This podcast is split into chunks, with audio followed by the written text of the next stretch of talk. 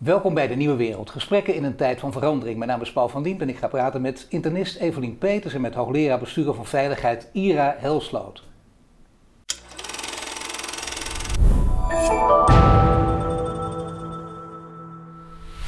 Welkom beiden.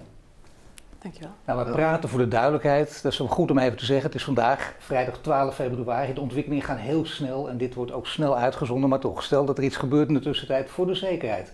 We beginnen met de disproportionele maatregelen. Zijn ze nog steeds disproportioneel? Evelien? Volgens mij worden ze steeds disproportioneler. We begonnen met een slimme lockdown en ondertussen zijn we bijna een jaar verder. Weten we ontzettend veel meer over wat er aan de hand is, over, de virus, over het virus, over de schade uh, van maatregelen. En uh, sinds oktober zie ik alleen maar meer en meer en strengere maatregelen komen.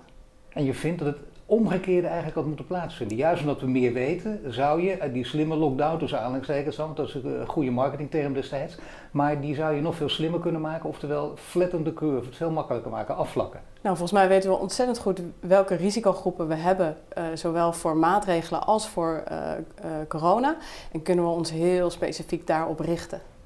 Voor duidelijkheid, hè? Je, bent, uh, je bent internist, maar je bent nog meer, namelijk uh, een, een, laten we zeggen, actiegroep die zich heeft verenigd en waar verschillende artsen van verschillende pluimage bij betrokken zijn. Hoe heet de groep?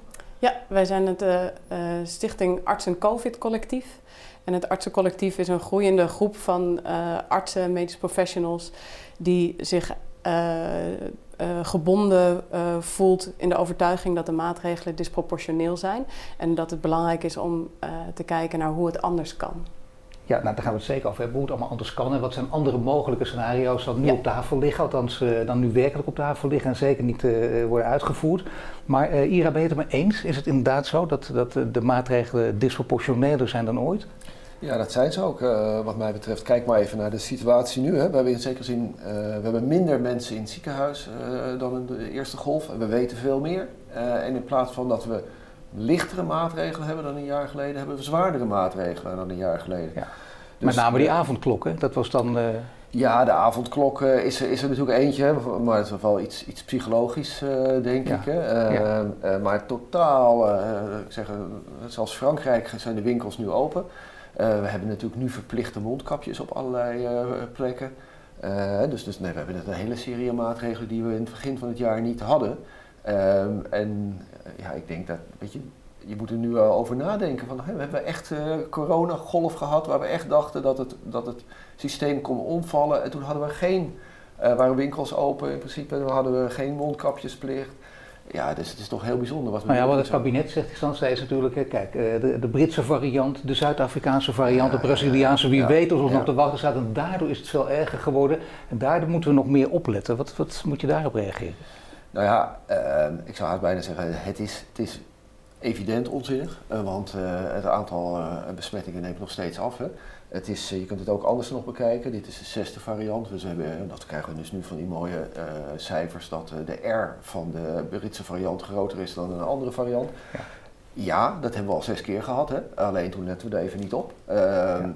Dus ik, ik, als ik toch heb van mijn normale professie is kijken naar, naar patronen in veiligheidsbeleid en crisisbeheersing. En dan weet ik dat bij elke crisis ontstaan uh, belangenadviseurs die wijzen op het risico van de tweede klap.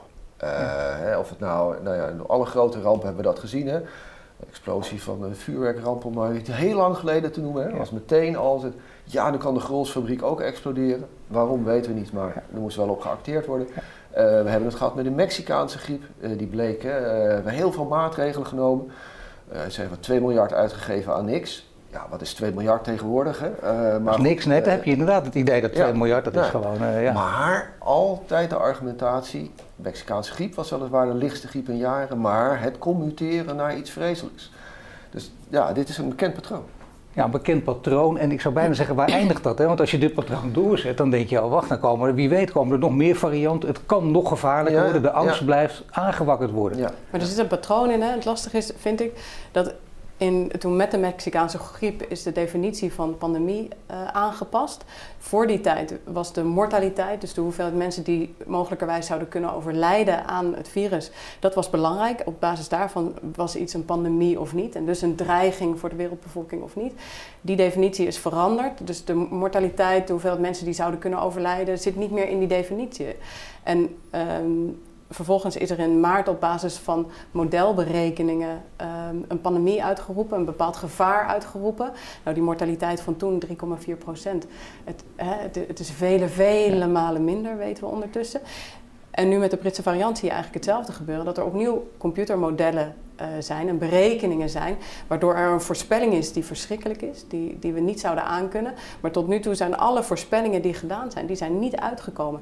En ik denk dat, we, dat het belangrijk is om, om het nu dus ook breder te trekken en ook andere specialisten, experts erbij te halen um, vanuit de hele maatschappij. En minder virusgericht en meer maatschappijbreed te gaan kijken. Want als we dit zo doorgaan. Is helemaal dan interessant we... als, uh, als internist dat je dat zelf ook zegt. Ik bedoel, je zou ook zeggen: nee, geweldig. Laten gewoon uh, de medici en de virologen. Tot nu toe hebben die het hoogste woord. Laat die gewoon maar roepen wat er is. Je zegt: nee, je moet het juist veel breder maken. Maar waarom die groep kwam toch maar gewoon straks, twee, drie maanden? En, ja. en toen werd er ook wel willend geknikt, zelfs uit kabinetskringen. Maar het is nooit gebeurd. Althans, ja. niet echt.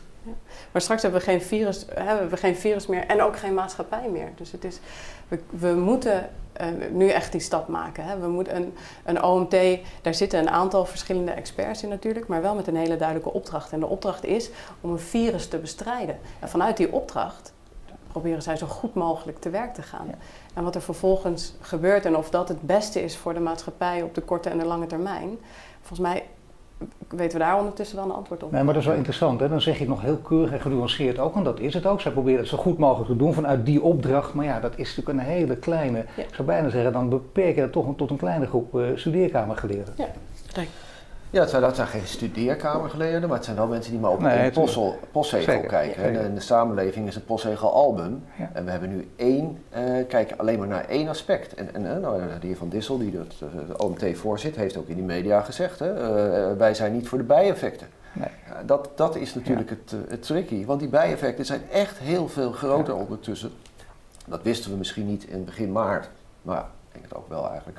Maar toen, ja. met, met, kun je daar nog een beetje genuanceerd over doen. Maar ondertussen weten we hoe enorm groot die bijeffecten zijn in vergelijking met het gevaar van corona. Nou ja, jij mag dit wel, dat is, dat is uh, zo, geen onbescheidenheid. maar ik zeg het maar toch, uh, dat jij het zelf niet hoeft te zeggen. Maar jij riep het in april al, hè, één maand. En daar roepen mensen altijd, oh timing. Ik weet dat iemand als Jan Rotmans, die maakte daar ook opmerkingen over. Ja. Die zei er zelf al bij, ik moet het eigenlijk niet zeggen, want ik weet dat de timing verkeerd is. Maar ja, ik zie het wel, dus ik wil het wel vertellen. Dat deed jij toen ook. Toen kon het helemaal niet. En daar kun je nog iets bij voorstellen dat het ook wel raar is. Hè? Want je was gewend aan een vrije discussie, hoe dan ook. Wat ja, gebeurde ja. er gewoon na die maand? Ik bedoel, kon, kon je daarna weer gewoon vrij op straat? En uh, nou, nou, het gaat gewoon vrolijk verder met die vrije discussie. Of was het toch lastiger geworden? Nee, die, die discussie was, was, was buitengewoon uh, ingewikkeld. Uh, die hebben we ook eigenlijk niet meer gevoerd als samenleving. Hè? Dus er zijn een paar mensen, natuurlijk, en, en nog wat mensen die dat geprobeerd hebben, maar echt de ruimte gekregen voor dat uh, gesprek. Ik zeg ook, hè, in de media is dat niet geweest. Niet in de politiek is dat geweest. Nee. Um, nee, de media is, ook uh, zeer gezagsgetrouw. Heel opvallend eigenlijk. Ja. Langzamerhand is er wel verschuiving nu aan plaatsvinden. Maar het duurt lang. Uh, en, en, mensen worden... Jij bent ook bedreigd. Je hebt het eerder in een interview volgens mij ook gezegd. Uh. Ja, maar goed, ik, je moet dat altijd wel... Hè, dus, dat, ja, ja, ik heb ook wel vrolijke doodsbedreigingen gekregen. Ja. Maar je moet het natuurlijk niet te serieus nee. nemen. Hè, want dit zijn, nee, het zijn natuurlijk mensen die ook niet helemaal sporen of extreem bang zijn. En, met hoofdletters uh, uh, mailtjes en zo sturen. Maar het zegt ja. wel iets over de polarisatie die we nu hebben in de, in de maatschappij. En de vraag is, ja. waar komt dat vandaan? Want ik denk dat wetenschap is juist twijfelen over en vragen stellen over en tegenover elkaar staan en dan zoeken naar, naar de hypothese die wel weer klopt of die je verder kan, kan onderzoeken. En ja, er is helemaal geen ruimte voor. En als, als er als het al wordt aangeboden, is de vraag of het, of het veilig is en of, of men zich veilig genoeg voelt om die discussie aan te gaan. En het is eigenlijk ja. is het vreemde, dus je zou iets wat, wat ons op zoveel vlakken zo intens raakt, op onze grondrechten, uh, op onze vrijheid uh, van zelfbeschikking. Uh, daar zou je juist met z'n allen uh, heel dichtbij moeten blijven van gaat het wel goed? En, en, en doet de staat het wel goed? En, en de media heeft die, die had die rol heel mooi kunnen pakken, maar die heeft die rol eigenlijk losgelaten. En ik, wat ik heel zorgelijk vind van de media vanaf het begin, is dat het is, ik zie alleen maar angstperspectief. dus het enige wat op ons losgelaten wordt, zijn getallen zonder enig perspectief. Mensen weten niet dat er iedere dag 400 mensen overlijden. Mensen weten niet dat er iedere dag 160 mensen aan hart- en vaatziekten overlijden. Iedere dag. Maar nu horen ze wel, nou vandaag zijn er ja. twee mensen overleden aan corona. Hè? Of, of 100 mensen overleden aan corona. En hoe moet, hoe moet de visboer uh, of de, de schoolleraar nou weten ja, het gekke is steeds wat het perspectief is daarvan. Zeker, zeker. Dat, dat, dat, je weet, op, op, dat is heel gek, dat, dat, dat, zeker, dat, dat verbaasde mij ook natuurlijk als onderdeel van die media, maar inderdaad, uh, zeker vanaf het begin, uh, bijna eensluidend gezagsgetrouw. De eerste week kon je nog eens bij voorstellen. Mensen schrokken zich rot, wat is hier aan de hand?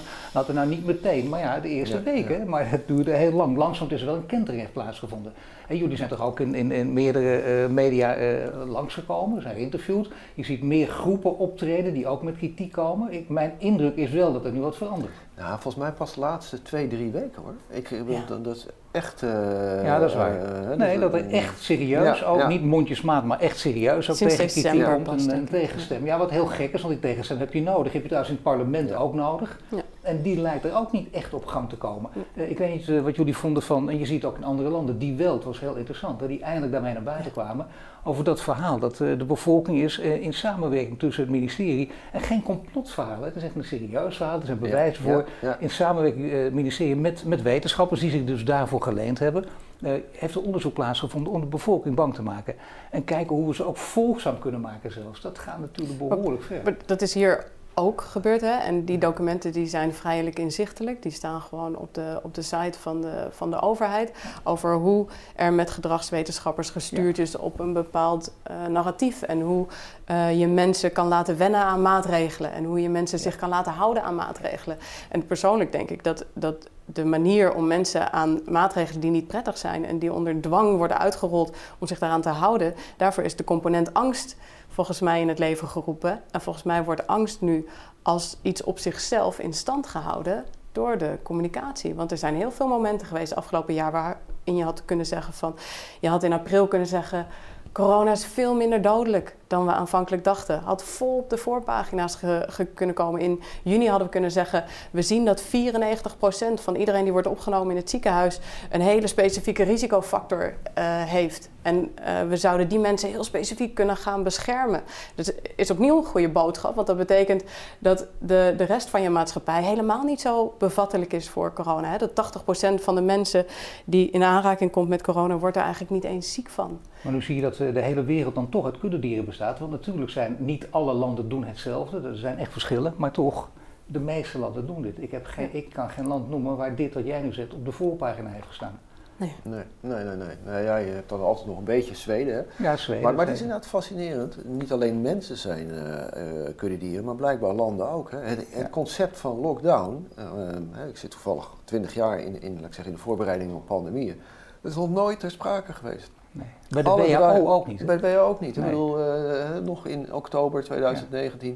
is een keurig artikel nog zo toevallig verschenen hè, van uh, wat is onze gereedschapskist bij pandemieën. Ja. Nou, afdeling uh, lockdown, nee. en opeens, die Chinezen doen het en de hele wereld gaat het doen. Hè. Um, dus maar sterker nog, dat, dat, dat is een review van de Wereldgezondheidsorganisatie in uh, oktober of zo 2019. En die laat dan zien wat je tegen influenzavirussen zou kunnen doen. En daar komen alle uh, persoonlijke beschermingsmaatregelen in ja, naar voren. Ja. En de conclusie van, van de review is, is dat vooral zaken, dat er maar marginale effecten uh, van, van al die maatregelen zijn. En dat vooral als iets onder dwang moet, dat de schade groter is. Ja, ja.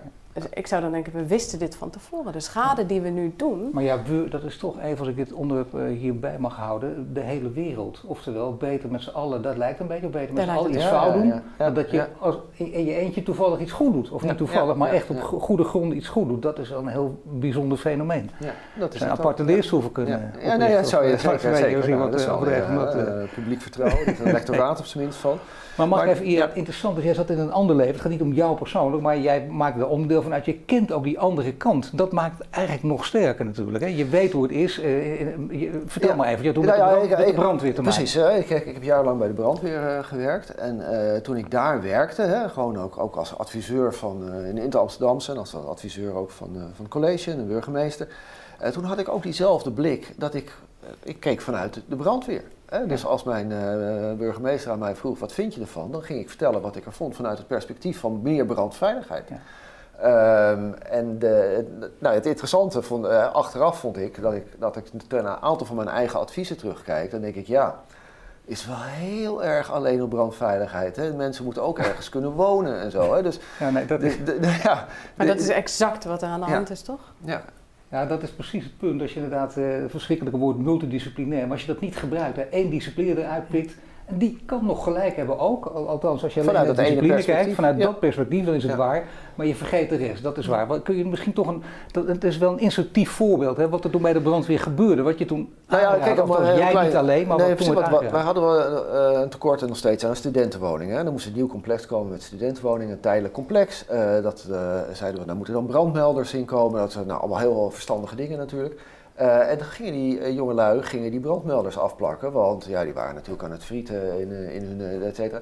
Um, vervolgens was de vraag, wat moeten we dan doen? En, en wij kwamen met het advies, hè, dus ik uh, heb dat ook gebracht. Nou ja, dan moeten we misschien maar dat hele pand dicht doen. Hè, want als we die jongelui niet hun eigen verantwoordelijkheid nemen, dan moeten wij ze maar nou, op straat ja, zetten. Um, nou ja, dat was duidelijk dat dat niet een behulpzaam advies was hè, in deze, en er is ook niet naar geluisterd. Uh, terecht, wat mij betreft. Hè. Uh, nu, uh, eigenlijk denk ik dat ik dat toen ook wel vond. Maar het punt is gewoon, ik was niet in staat, hè, of ik wilde dat niet, ik was niet in staat om dat bredere, integralere advies te geven. En er was ook niemand die mij daarover toe dwong. Hè. Het was ook niet zo dat uh, de burgemeester zei, nou, nou ben ik het zat met elkaar in een hok en ik wil één hè, breed advies hebben.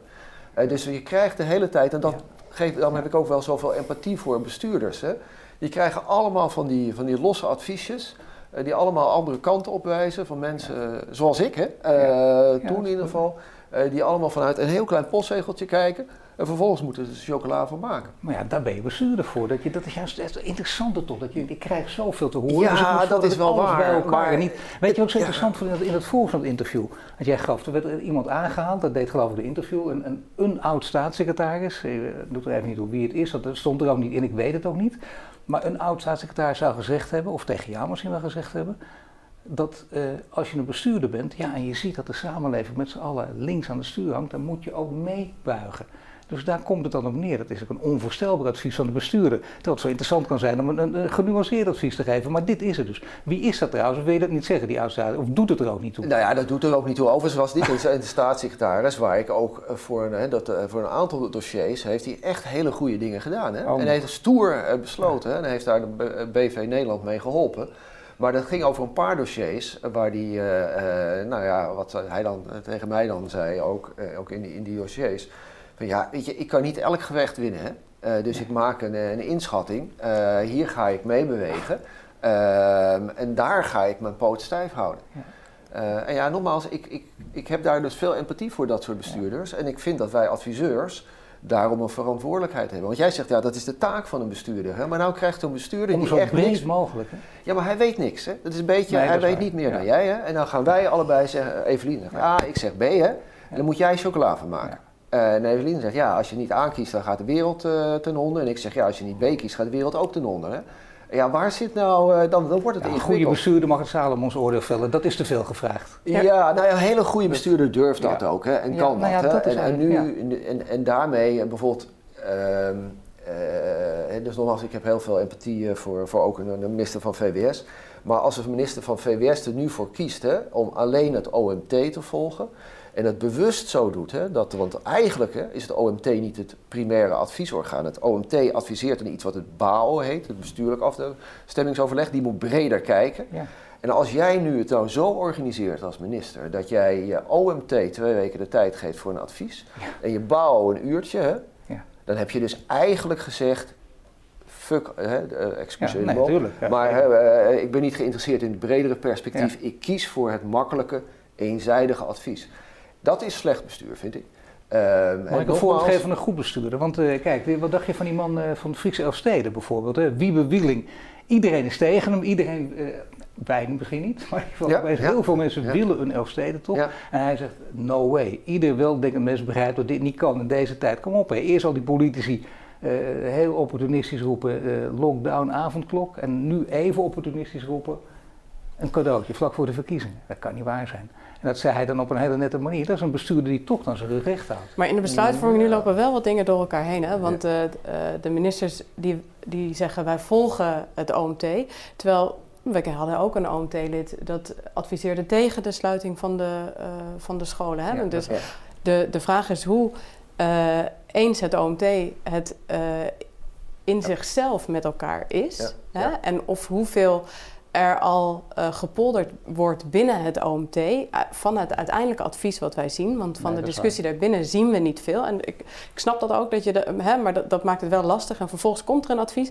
En daarna hebben we de, de, de ministers die dat meenemen. Terwijl je je afvraagt of zij het OMT-advies wel volgen. Of dat zij daar een politieke saus overheen uh, doen en wel blijven wijzen naar het OMT. Ik denk dat het OMT niet altijd even blij is met de uiteindelijke beslissingen die het kabinet neemt. Dat dat nee, niet nou ja, per se hun adviezen zijn. De, de, media wel dan uh, goed werk verricht, want dit weten we ook door iemand uh, die bij de Volkskrant een tijdje is meegelopen en gezien heeft wat de verdeeldheid is. Dat inderdaad ja. de premier ook gewoon manipuleert in zijn adviezen, in, in zijn vraag naar adviezen.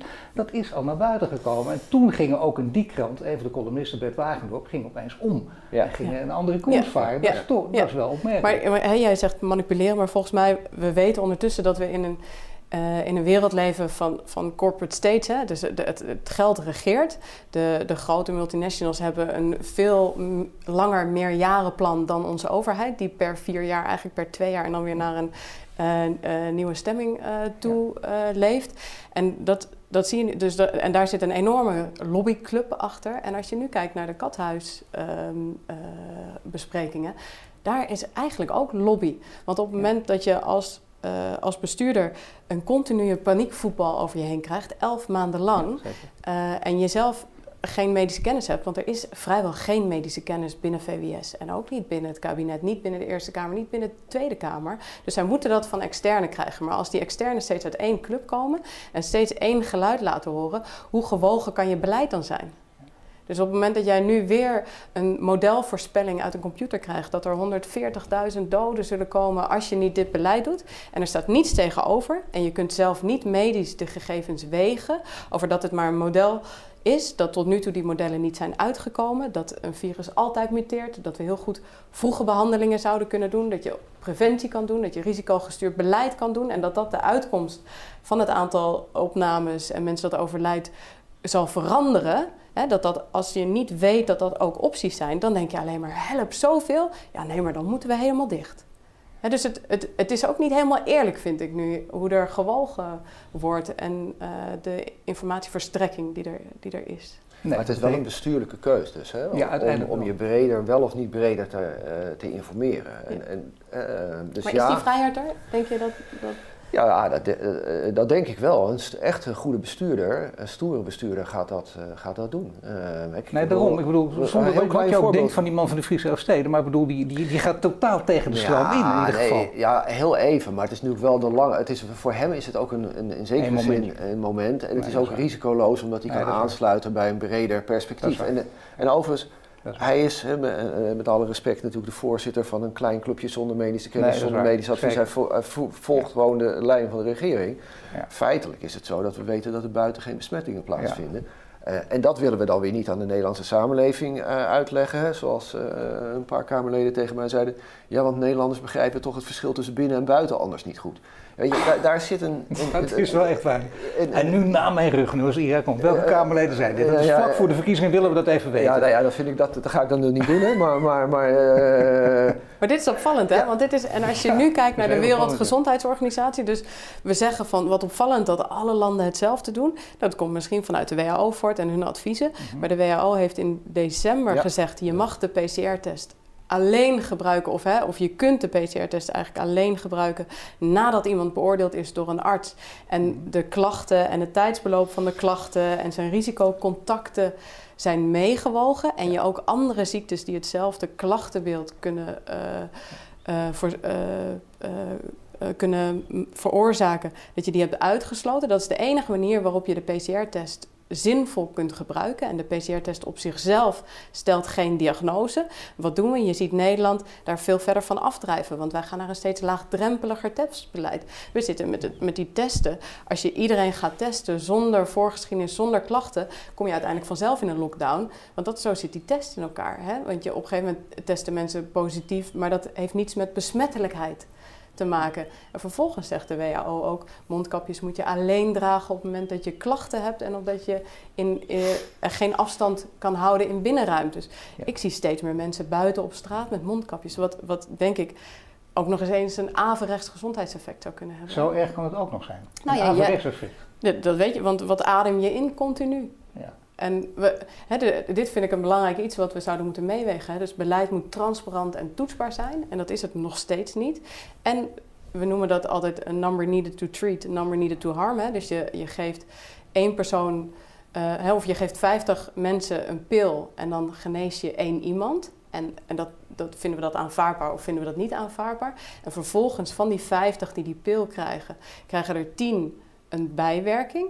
Vinden we dat dan aanvaardbaar of niet? En zo is het ook met een mondkapje. Hè? Dus hoeveel moeten er 200.000 mensen een mondkapje dragen om één besmettingsgeval te voorkomen? En hoeveel mensen krijgen er dan bijvoorbeeld een, uh, een vervelende longontsteking uh, of een andere bijwerking van dat mondkapje?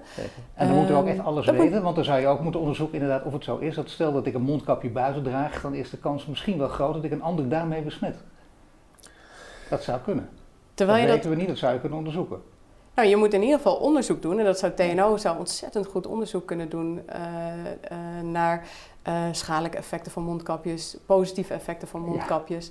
En dat mis je eigenlijk. En op het moment dat je het dan invoert, zo'n zo'n maatregel, dan zou je na een tijdje ook moeten kijken van heeft het nou uh, geholpen voor het doel wat we hebben gesteld. Dus we hebben 15 oktober hebben we mondkapjes uh, verplicht gesteld. En we zouden nu moeten zeggen, vinden we nou dat het doel wat we toen stelden voor die maatregel, hebben we dat behaald of niet? En wat is de schade die we mogelijkerwijs hebben gedaan met die maatregel? Ik heb dat van geen enkele maatregel nog gezien. Maar ja, vooral als het over die schade gaat, dan gaat het toch ook over, ook, ook, inderdaad weer over de rol van de media. En er zijn Handelsblad bijvoorbeeld, dus nu begonnen we met een serie. En triest genoeg, mensen die aan uh, portretten van mensen die overleden zijn om ze een gezicht te geven. Mensen die overleden zijn aan corona. En dan kwam meteen weer iets, ja dat is tuurlijk, daar, kun je, daar ga je niet van zeggen, je bent geen harteloze eikel. Dat is ook verschrikkelijk, maar je kunt net zo goed een serie maken. Doe ja. het dan ook. Mensen die, die, die uh, zelfmoord plegen vanwege ja. al die maatregelen. Ja. Dat kan ook. Hè? En, en wat is de reactie van de familie daarop? daarop? Dat moet je, je moet natuurlijk echt beide kanten ook laten zien. Nee, maar dat is een keuze. En, en, en de, de ombudsman van de uh, NRC heeft zelf gezegd, wij zitten hier niet waardevrij in. Uh, nou, de keuze van het NRC is, uh, heeft ook een redactioneel commentaar gestaan. Hè? En dat is van namens de hele redactie wordt dat geschreven. Uh, neem strengere maatregelen. Uh, ga naar een, meer een harde lockdown, hè, waar we dus nu in zitten. Maar toch, als ik even mag kijken, de NRC, ook sinds inderdaad drie, vier weken, maar ook heel veel tegenberichten. Arjan, van velen die een ja, heel groot ja, stuk ja, in de zaterdag ja, ja. maar De laatste weken hè, is daar een soort van, van, van, van kentering, hè, wat mij betreft gelukkig, waar breder wordt gekeken. Uh, maar dat is echt, uh, nou ja... Uh, ja, wat eigenlijk volkomen normaal is. Wat, ja. wat, wat, heel gek is dat het zo lang moet duren. Natuurlijk is het een andere situatie dan we gewend ja, waren, maar dan nog. Dit is al zo vaak geroepen door hele slimme mensen ook. En, en je moet je ook voortdurend verdedigen. Wat je ook zo, ik ben geen wappie, maar wat ook heel raar is. Er gaan open discussie. Maar je zou eigenlijk toch kunnen vaststellen dat waar je een vrije onafhankelijke pers uh, zou, zou willen en zou denken dat we die in Nederland hebben, vind ik dat er blijkt dat, we dat dat dus niet zo is. Dat de pers heeft openlijk toegegeven dat ze de kant van de overheid kiezen. En we zitten nu in maanden van overheidspropaganda eigenlijk. Ja, nee, nou ja, goed, ik wil het toch even wat. Ik zeg het, het is nu aan het veranderen dus. Hè. Die ja, andere ja. kant die wordt wel steeds duidelijker. Ik heb net ook namen genoemd van mensen ook, uh, waarvan je niet zou verwachten misschien, of waar tegenstanders niet van zouden verwachten, die wel degelijk ook met alle andere uh, verhalen komen. En hier zit natuurlijk maar ook wel nog niet, maar niet, het is nee. niet in evenwicht. Het is niet zo vrij als je zou denken. Hè? Want je, uh, op het moment dat, dat er. Nou, ik vind dat je voor artikelen uh, steeds alsnog moet opletten dat er niet toch twee alinea's over um, uh, wappies of over tegengeluid komen en niet op inhoud. Dus ik, vind, ik, ik ben het met je eens, er zijn zeker veel meer gewogen stukken. Maar om op inhoud eh, verder te komen, dat is nog, dat is nog moeilijk hoor. Ja. En voor een deel zit het denk ik ook een informatiepositie bij, bij, bij redacties die net als bestuurders het ook niet echt weten. Ehm, en, en ik stel voor dat je een vliegende ebola hebt. Hè, dan wil je ook natuurlijk niet een discussie met elkaar hebben of uh, valt dit nou mee of niet. Hè? En heel veel, ja, ik, ik spreek, heel, ik, ik, spreek heel veel verstandige mensen die zijn echt in een angstmodus. Hè, en, en die ook, weet je, voor, voor gewone gezonde mensen Zeker. is het risico uh, van een gewone griep groter. Ook al, uh, waarschijnlijk op lange termijn effecten dan van corona. Dus maar dat, is, dat, dat begrijpt bijna niemand. Hè? Dus wij zijn doorgeslagen op een of andere manier in het bang maken van mensen. Dat, dat bereikt ook journalisten die ook er daarmee niet meer objectief in zitten. Kijk, dat clubje van mij, hè, waar ik in mag zitten, Herstel.nl, zegt ook de hele tijd... Kom nou eerst eens gewoon met een goede kostenbatenanalyse. Breng nou in beeld, wat is de schade van de corona, wat is de schade van de maatregelen. En, en voor de rest laten we nog geen standpunt innemen. Maar laten we eens gewoon dit in beeld brengen en er dan met elkaar de discussie over gaan. Ja, uh, ondertussen weten we natuurlijk echt wel dat die negatieve effecten voor kinderen, et cetera, enorm groot zijn. Maar laten we die hier ook gewoon proberen te kwantificeren. Want we hebben wel elke dag die cijfers in de krant van het aantal uh, coronaslachtoffers, mensen in het ziekenhuis. Um, um, en, mooie uh, rode lijntjes en zo.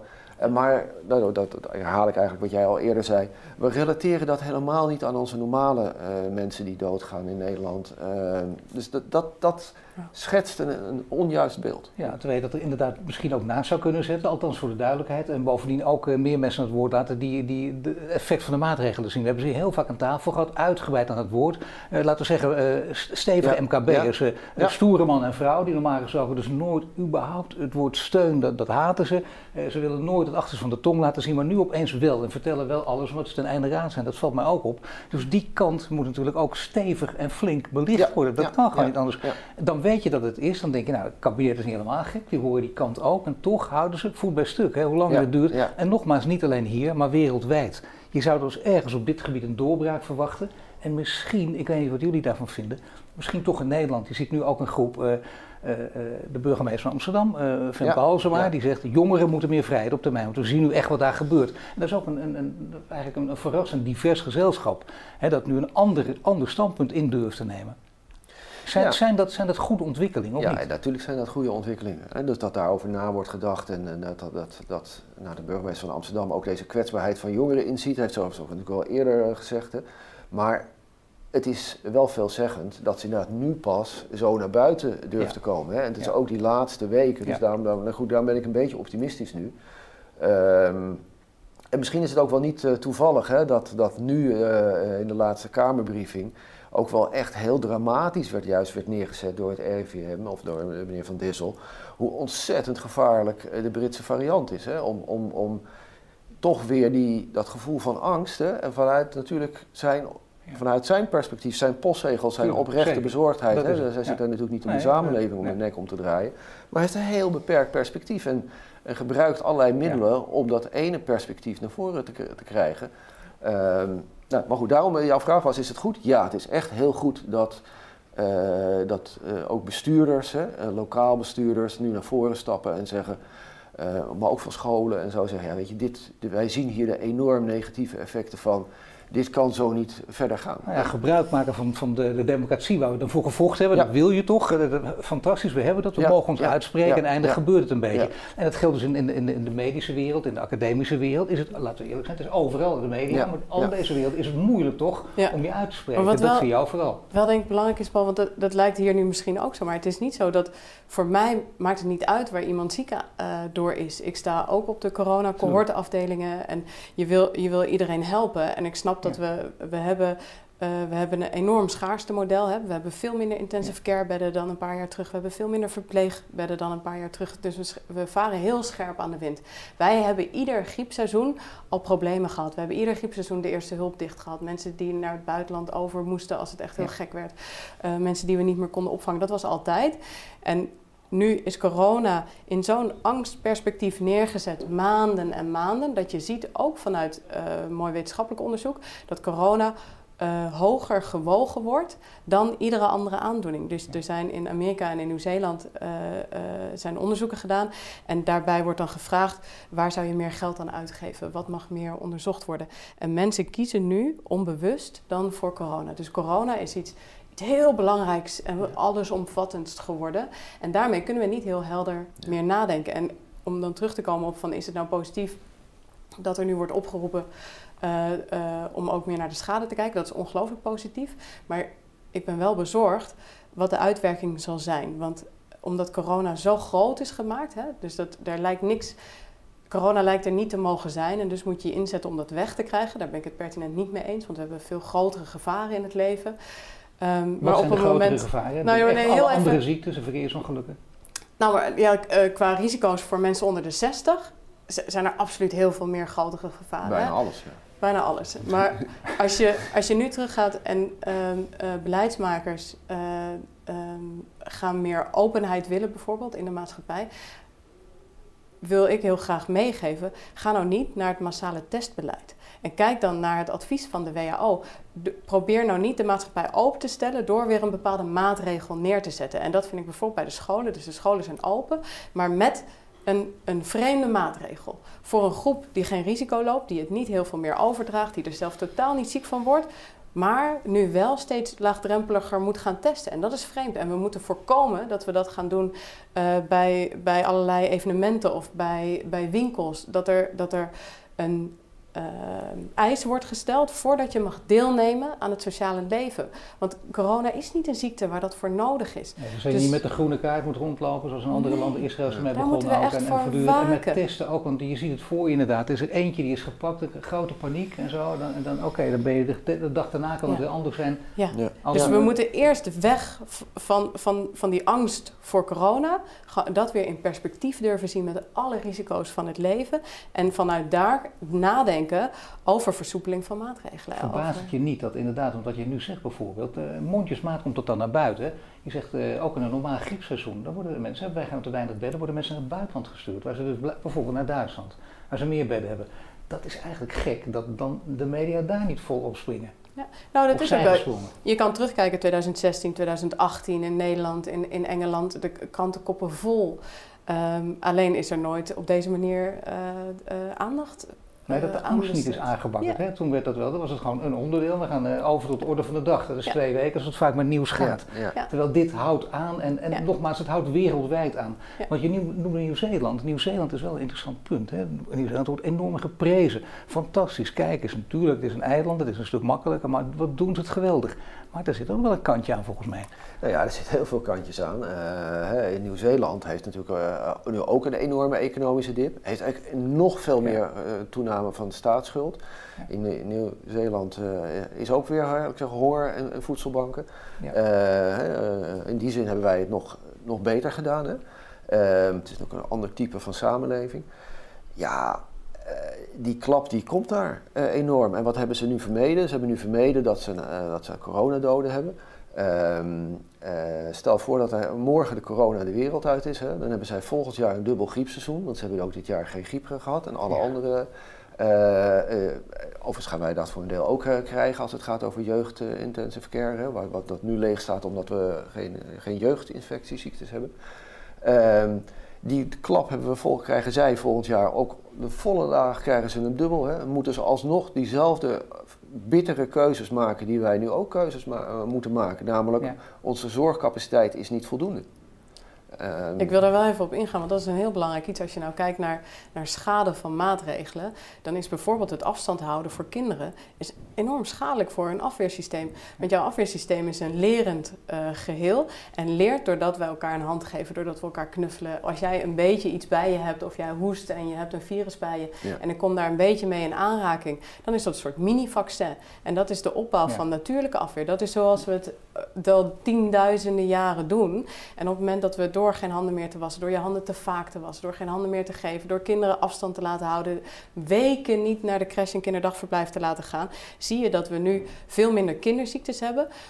Maar dat is niet goed, Want dat hebben we nodig om sterk te worden. Op het moment dat je op die manier niet je afweersysteem opbouwt, ben je straks echt heel vatbaar. Dus hoe meer je binnen gaat zitten, hoe meer jij je beschermt met een mondkapje om, om niet in contact te komen met andere zaken, hoe kwetsbaarder je op de lange termijn wordt. En dat moeten we afwegen en daarom moeten we naar risicogestuurd beleid toe. En met het artsencollectief en met Herstel NL is dat waar we voor pleiten van zeg nou we zien heel duidelijk dit zijn de risicogroepen van de mensen die vatbaar zijn.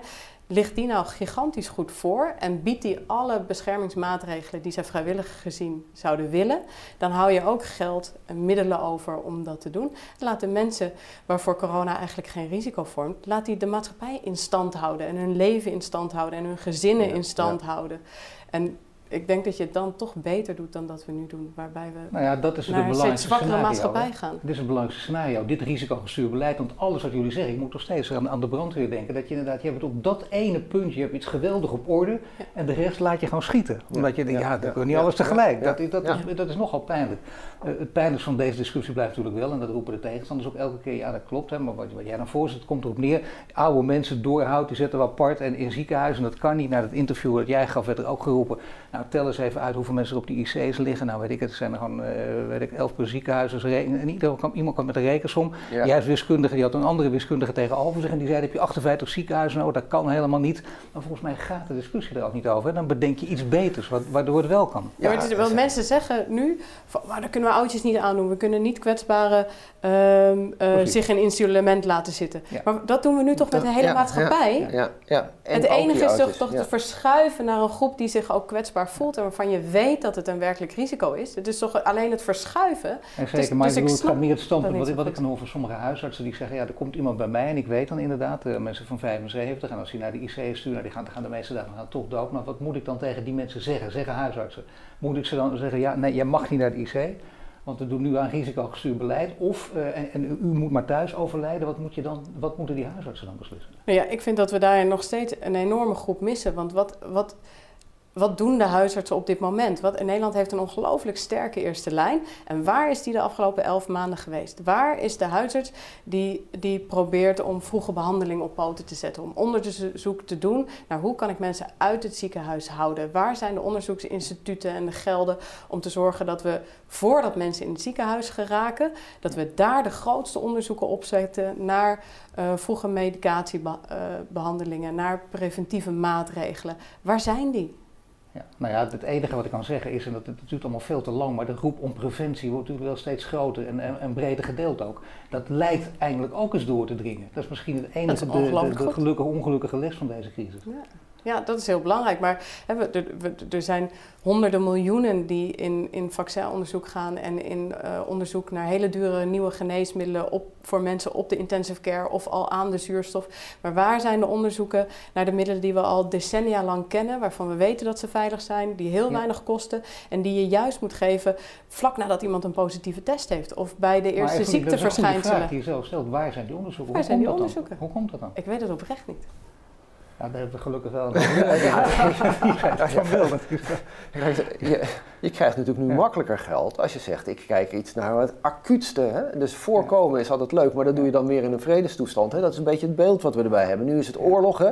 dus niet zeuren over dijken, maar we moeten nu uh, graafmachines hebben om de kapotte dijken uh, dicht te gooien. En, nou ja, het, het, dat is het foute beeld. Want we zitten nu niet in de oorlog. Hè. We hebben natuurlijk te maken met een, met, een, met een ziekte die voor een beperkt deel van Nederland echt dramatische gevolgen heeft. Hè. Daar kun je echt aan doodgaan. We hebben natuurlijk oversterfte in Nederland. Meer dan bij normale zware griepen. Dit is, dit is zeg maar even 2,3 eh, keer zo zwaar in termen van IFR als een, eh, als een zware griep. Uh, maar dit is geen, uh, nogmaals geen, geen vliegende ebola. Ehm, en daarom en ik begrijp wel dat dat lastig is, ook voor artsen, want daar kwam jij net mee. Maar dat gesprek over de eindigheid, zal ik maar zeggen, van onze behandelmethode, dat is een gesprek wat we elke dag eigenlijk moeten voeren. Hè? Dus daarom is het ook zo flauw om te zeggen dat er nu code zwart voor je IC's eh, dreigt. Het is elke dag code zwart op onze IC's. Hè? Daar moet gekozen worden, elke dag. Alleen hebben we nu een groep van patiënten waarvan we het ik zeggen, ja, niet meer die keuze zo hard gaan maken, ook wel het vergrootglas van de media, et cetera. Maar triage is aan de orde van de dag. Je hebt ook wel eens gezegd, uh, bijvoorbeeld uh, kankerpatiënten die de beste medicijnen nodig hebben. Dat zijn enorme dure patiënten. Uh, medicijnen dat krijgt ook, niet nee, iedereen. Nee, precies. En wij zitten bij normaal vaccin. Hè. We hebben nu dit vaccin. Bij normaal vaccin kijken wij dat 20.000 euro per gewonnen gezond levensjaar. Dat moet je aantonen, anders gaat dat vaccin niet in een, gaan we het niet gebruiken.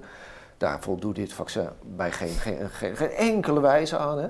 Dus dit, dit, is, dit zouden we normaal, zou je dit lachend wegschuiven. Hè? Leuk idee, maar gaan we niet doen. Ja, nu is die hele discussie kun je natuurlijk niet voeren. Uh, um, en ja, misschien zitten nu andere kosten, namelijk het totale afbraak van onze samenleving. Moet je misschien voor dit ene vaccin nu uh, meerekenen. Maar het is een zeer irrationeel en zeer disproportioneel beleid wat we nu aan het ja, voeren zijn. Kijk je dan vanuit een medische grond naar, naar die vaccins? Nou, het is ongelooflijk snel ontwikkeld. Um, en daarmee is de vraag over veiligheid nog niet goed beantwoord. En ook de vraag over het doel van het vaccin uh, en hoe we het uh, uh, mogelijkerwijs gaan inzetten, is ook nog niet goed beantwoord. dus als ik, ik ben geen expert op dat gebied, maar als ik de experts om mij heen spreek, dan is maar de vraag of je groepsimmuniteit kan opbouwen met dit vaccin. Dat is nog niet bewezen. Um, voor welke groepen moet je het dan inzetten? Wat zijn de lange termijn veiligheidsoverwegingen? Daar is dus nog geen antwoord op. Dus het is, het is twee maanden lang onderzocht in een groep, van, hè, bijvoorbeeld bij Pfizer van 40.000 mensen, waarbij mensen die corona al hadden gehad er niet in zaten, waarbij de risicogroepen van corona, hè, dus de hele zware mensen of de mensen met hart- en vaatziektes, die kwamen veel minder voor uh, in die onderzoeken. Um, en lange termijn effecten, bijvoorbeeld op auto-immuunaandoeningen um, of ik weet niet, allerlei risico's, die zie je pas na langere tijd. Dus die weten we, die weten we gewoon nog niet. En dan is de vraag, hoe ga je het inzetten? Ik heb het idee dat we steeds meer gestuurd worden naar dat we uh, iedereen zouden uh, moeten vaccineren. Nou, dat, hebben we, dat, dat doen we voor de griep ook niet. Hè? Dat is ook niet zinvol, want dat is niet helemaal niet de risicogroep. Uh, dat is, dus je kan... Maar jij behoort niet tot de risicogroepen, dus ik denk je toch, maar laat je wel vaccineren of niet? Nou, ik denk dat je als zorgverlener kun je in sommige instanties een risico zijn naar ja. anderen toe. Dus dat kan een reden zijn voor vaccinatie. Maar bij de vaccins tot nu toe is nog niet duidelijk of het de uh, virusoverdracht ook remt. Maar zeg He, dus wat van, we nou, nu... principieel ben ik ben eigenlijk te, voor mij hoeft het eigenlijk niet, maar als ze per se willen, doe ik wel mee. Hoe, hoe sta je daar dan in? Nou, ik vind dat je voor alles eigenlijk uh, iedereen die je zoiets aanbiedt, moet kunnen vergewissen dat het veilig is. En als het niet veilig is, moet je zeggen, je doet mee in een medisch experiment en dan moet je iemand heel goed voorlichten. Ja, toch uh, niet om flauw, maar ik wil het gewoon voor jou echt graag weten. Dus jij ja. denkt, zoals het er nu voor zit, als het vandaag uh, aan mij wordt gezegd, je moet je vaccineren, zeg je nou even nog niet. Nou, ja, daar heb ik absoluut mijn bedenkingen bij. Ja. Kijk, dus het griepvaccin uh, heb ik de afgelopen jaren soms wel, soms niet genomen. Afhankelijk van uh, de, de, de, kinderen die ik gekregen heb de afgelopen jaren en waar je werkt. Dus dat, dat, dat ja. laat je afhangen daarvan. Ja. En op het moment dat je niet met hele kwetsbare mensen op een hematologieafdeling werkt bijvoorbeeld... Uh, en dan jezelf bij klachten thuis houdt... is het de vraag of het je helpt uh, zo'n vaccin. En dit vaccin heeft nog niet bewezen dat op het moment uh, uh, dat ik toch corona krijg, dat ik niemand anders zal besmetten. Dat is maar niet duidelijk. Maar het verhaal wat nu, hè, vaccins testen en dan is het allemaal lekker voorbij. Daar moeten we niet risicogestuurd beleid. En dat is voor de komende jaren sowieso. Als je een beetje vooruit kijkt, is dat dus een veel beter scenario. Dat is hoe je dat precies moet uitwerken. Daar, kun je, dat zou, daar zou je dus eigenlijk al je energie in moeten stoppen. Wat bedoel je? We hebben nu heel eenzijdig ingezet op vaccinatie. Ja, ja. Terwijl dat, dat is maar één weg. Maar dat bedoel ik, er wordt nu steeds alleen maar geroepen vaccineren en testen, testen en dan komt het allemaal goed. Ja. En jullie zeggen, je kunt veel beter inzetten dus op risicogestuurd beleid voor de komende jaren sowieso. Ja. Dat je het altijd blijft doen. Ja, dat, dat is, kijk, dat sowieso. Uh, uh, en, en ik zeg even een heel ander perspectief. Hè. Dus, dus als die vaccins ervoor gaan zorgen dat we de samenleving weer open doen, hè, dan kun je zeggen, kun je heel veel geld tegenaan gooien. Die vaccins, elk vaccin brengt ook nog een zeker risico met zich mee voor de gebruiker. Hè. Dat is heel beperkt gelukkig. Um, uh, maar daar moet je ook transparant over zijn. Hè? En dat vinden we normaal, uh, vinden we dat goed. Hè? Een hele oude wet, ja. toen we nog, uh, dat weten de jonkies niet meer, hè? maar toen er nog pokken waren in deze wereld, hadden we een pokkenvaccin. Ja. Dan ging gewoon één op de duizend mensen ging dood aan het vaccin. Hè? Maar dat vonden we acceptabel, omdat ja, de pokken daar ging je met, met zekerheid aan dood. Hè? Ja. dus, dus het, op zich ben ik daar helemaal niet tegen. De uh, Mexicaanse griepvaccin heeft ook, uh, dat betalen we nog elk jaar hè, als, als, als Nederland betalen wij voor degene die daar last van hebben. Want dat hoeft degene die de vaccin verkoopt niet te betalen, dat betaalt de staat. De bijwerkingen. Voor de bijwerkingen. Ja. nou, dat is een goede om erbij te zeggen. Ja, ja nee, voor de bijwerkingen. Nee, dat, is, ja, dat maakt toch... Nee, nee, nee, voor de bijwerkingen. Een aantal mensen hebben daar last van bewezen, althans met, met grote waarschijnlijkheid van dat vaccin last. En daar betalen wij dan uh, uh, nou ja, een soort schadevergoeding aan die mensen. Um, uh, en dat past... dat je het zegt, hè, dat ik heel even onderbreken. Want uh, laatst is naar buiten gekomen dat Pfizer op dit moment al 50 miljard verdiend heeft aan het vaccin. Uh, maar toch heeft onze Nederlandse overheid uh, dit risico afgekocht voor hun. Hè? Ja, dus, ja, ja, ja, maar dat, dat, dat is gewoon gebruikelijk. Hè? Dus dat is niet uniek nu. Hè? Dus dat, is, dat kun je inderdaad bijzonder vinden, maar dat, ja. dat doen we elke keer. Hè? Want, want diegene die zo'n vaccin aanbiedt, die wil niet de verantwoordelijkheid dragen voor nou ja, uh. De, de, bijwerkingen. want dan wordt het een heel duur bedrijfsmodel hè, voor hen. Maar, dus, maar uiteindelijk, hè, wat we, dus, dus vaccin gaat ons misschien nu, nu even helpen. maar anderzijds zijn we stiekem hè, het aantal slachtoffers wat, wat zou vallen door corona, zijn we nu toch aan bij elkaar aan het sprokkelen.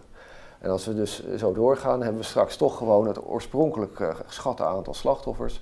En hebben we eigenlijk corona toch geslikt, om het zo maar even uit te drukken als samenleving.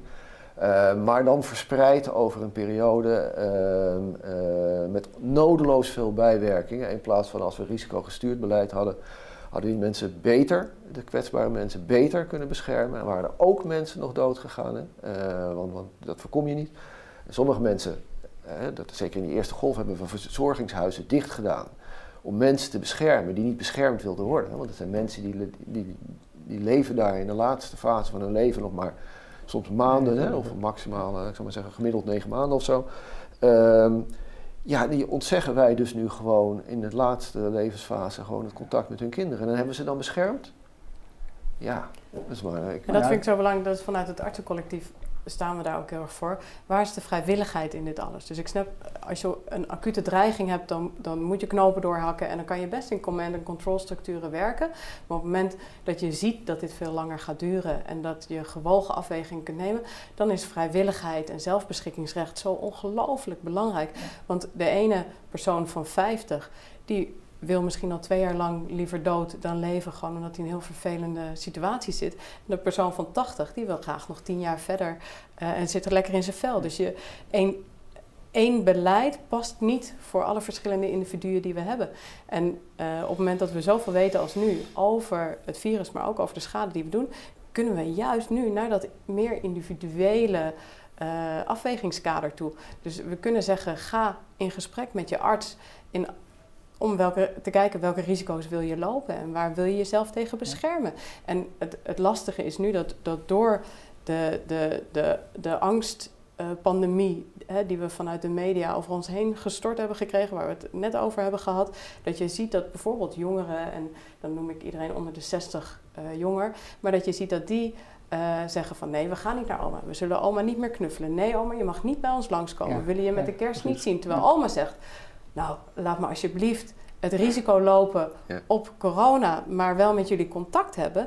En dat is een vreemde verschuiving. Want wie, aan wie is het nou? Is het, het aan, aan die groep van, van, van 50 min die vrijwel geen risico loopt, om iemand anders iets op te leggen dat hij geen risico mag lopen? En dat, dat is, ook dat soort afwegingen is door de, door, de, door de angst die mensen voelen voor corona. En nogmaals, die is gecreëerd, die is niet reëel daardoor kunnen mensen niet meer helder afwegen. Dat betekent dus, ik zou bijna zeggen, hoog tijd uh, sowieso voor een nieuw OMT. Dus voor dit soort andere afwegingen, reële afwegingen, open, vrije discussie, dat blijft het belangrijkste. Maar er moet ook natuurlijk gehandeld worden. En dat, dat, dat is het lastige, dat kom je op de bestuurders. Dat betekent dat je altijd fouten maakt, dat je bang bent, barbetje moet hangen, dat je fouten maakt. Maar dat hoort dan bij je vak uh, als bestuurder. En we moeten ervan uitgaan dat het is niet zomaar een kwestie nu van, oh, over een half jaar is het voorbij, daar hebben we er wereldwijd geen last meer van. Je moet dus naar je, toch, nee, maar dat is het lastige. Dus we zullen, er zal nu beleid moeten komen voor de komende vier, vijf, zes jaar waarin je toch weer in een plezierige vrijheid door kunt leven. Nou ja, uiteindelijk willen we, uh, lijkt mij, hè, uh, nog steeds uh, zijn de ouderwetse regels bij griep, bij thuis, bij, als je verschijnselen hebt thuisblijven, dat zijn de verstandige regels. Dat doen we elk jaar. En, en dat moeten we hier ook doen. En als je een kwetsbare doelgroep bent, dan neem je daar iets, iets, iets tegen. Hè? En je daar Jullie denken hier wel lang over na. Jullie praten hier ook met verschillende mensen natuurlijk over. Hè? En, en dat betekent, en daar ben je bijna op gefixeerd en gelukkig ook maar, dat onderwerp waar je vol in zit. Wat zou dan de beste letterlijk exit-strategie zijn? want dit zijn natuurlijk de adviezen die je geeft, maar hoe kom je zover dat je, dat je dat niet alleen als Nederland doet, maar dan hoop je dan wel dat, dat, dat iedereen dit doet? Want dat is natuurlijk een wereldwijd uh, verschijnsel. Nou, ik vrees dat uh, er zijn er twee dingen die, die in de zomer gaan spelen. Hè. A, dan is er sowieso minder besmettingen. En B, de klap uh, komt dan buitengewoon hard binnen van alle uh, ja. kosten die we voor, hiervoor hebben gemaakt. Hè. En waardoor we ook nog ja. jarenlang moeten bezuinigen. En dat zal, denk ik, hoop ik, verwacht ik, een trigger zijn om meer naar een normaal beleid te gaan. Tot die tijd uh, is het heel ingewikkeld voor degenen die aan het roer zitten en al een jaar lang in het roer zitten, om echt naar iets anders te gaan. En dat, dat gaat alleen maar gebeuren als we echt als hele samenleving zo'n beetje uh, ervan overtuigd zijn dat het anders moet. Dat gaat niet zomaar komen omdat er uh, iemand een, een nieuw inzicht krijgt. Hè? Want in die, zolang de structuur is zoals die nu is, met mensen die zich, en dat is gewoon des mensen, in een bepaalde strategie hebben vastgebeten, ja. Gaat dat niet vanuit daar. Nee, maar dat is helemaal echt. Dan moet je ook nog gaan toegeven dat je het fout hebt ja. gehad. En dat gebeurt ja. al helemaal niet. Dat is inderdaad ook een, dat is het allerergste natuurlijk. Nou ja, dat is vrij treurig. Uh, eigenlijk aan deze tafel, dat willen we ook niet. Hè? Ik bedoel, je mensen toch gewoon bij de dingen. Je, je, je, probeert, ik denk dat mensen deel door dit gesprek ook weer uit de put worden gepraat. Dat, dat is ook het prettige. Niet alleen maar angst, angst zaaien. Dat er dus wel een, inderdaad een, een heel mooi punt is in de toekomst. Om dat, ja, ik denk dat, dat, dat, te vermijden. Maar het goede, het goede nieuws is natuurlijk dat, dat 80% van de mensen niet ziek worden als ze corona tegenkomen. Dat is ongelooflijk goed ja. nieuws. Ja. En er is 15% die krijgt er vervelende klachten van. En er is 5% die wordt er erg ziek van. En er is maar 1% die in het ziekenhuis wordt opgenomen. Ik denk dat dat is een ongelooflijk mooie boodschap. En daarna moeten kijken, welk risico wil je lopen? En, en wat werkt echt? Dus ik, nogmaals, als je buiten met een mondkapje oploopt... Dat is niet zinvol en misschien schaadt het je. Nee, dat is best interessant wat je nu zegt, want dat risico moet je lopen. Toch als je dat uh, waar dan ook zegt, ja, hè, hè, dat is een open deur. Nee, maar dat blijkt, die open deur blijkt dus heel erg lastig. Ja, die ja, deur blijkt voor mensen heel moeilijk te openen, maar, daar gaat het wel om. Ja, ja, ja en, en ja, dus het is een batterij aan verstandig beleid. Hè? Zelfs als je dit heel serieus zou willen nemen. En dat begint dan met het feit dat je tegen iedereen zegt, buiten loop je geen risico. Ja. Uh, daar kan je al... Hè, de, de, um, als je jong bent, uh, loop je geen risico. Uh, hè, en, en, nou goed, het komt allemaal neer op. Er is een bepaalde groep van mensen die is kwetsbaar. Die moet je beschermen. Die moeten bijvoorbeeld uh, moet je goed uitleggen dat het er echt niet verstandig voor is hè, om dan in een volle treincoupé te gaan zitten. Hè, ik noem maar even wat. en dat dan die vrolijke mondkapjes daarbij niet helpen. Ehm, in, in, in die situatie, nee. hè, onze, onze standaard mondkapjes. Dus ja, de, dat vergt een heel andere wijze van nadenken. Maar het begint met het feit dat we dit weer als een normaal risico gaan ja. bekijken. En, en dat normaal we beleid ja, voeren. Precies. En mensen die geen klachten hebben, kunnen anderen eigenlijk niet ziek maken. Nee. Als je dat onthoudt en als je van daaruit ja, uh, uh, redeneert. Uh, dan doe je het al heel goed. En dat betekent dus bij klachten thuis blijven en zonder klachten zou je je normale leven gewoon weer moeten kunnen oppakken. En daar moeten we beleid naartoe gaan maken. Het is nu half februari 2021. Ik stel voor, ik hoop dat jullie dat ook willen. Over, over een paar maanden misschien hier terug komen, maar liefst ook jullie met z'n tweeën. Want dan kunnen we kijken hoe we er dan voor staan. Hè? Of mensen ook voor dit gesprek geleerd hebben. Ja. Ik denk het wel. Hè? dat hoop ik okay. wel. Even Peters, ja, heel hartelijk dank. Dankjewel. Dankjewel.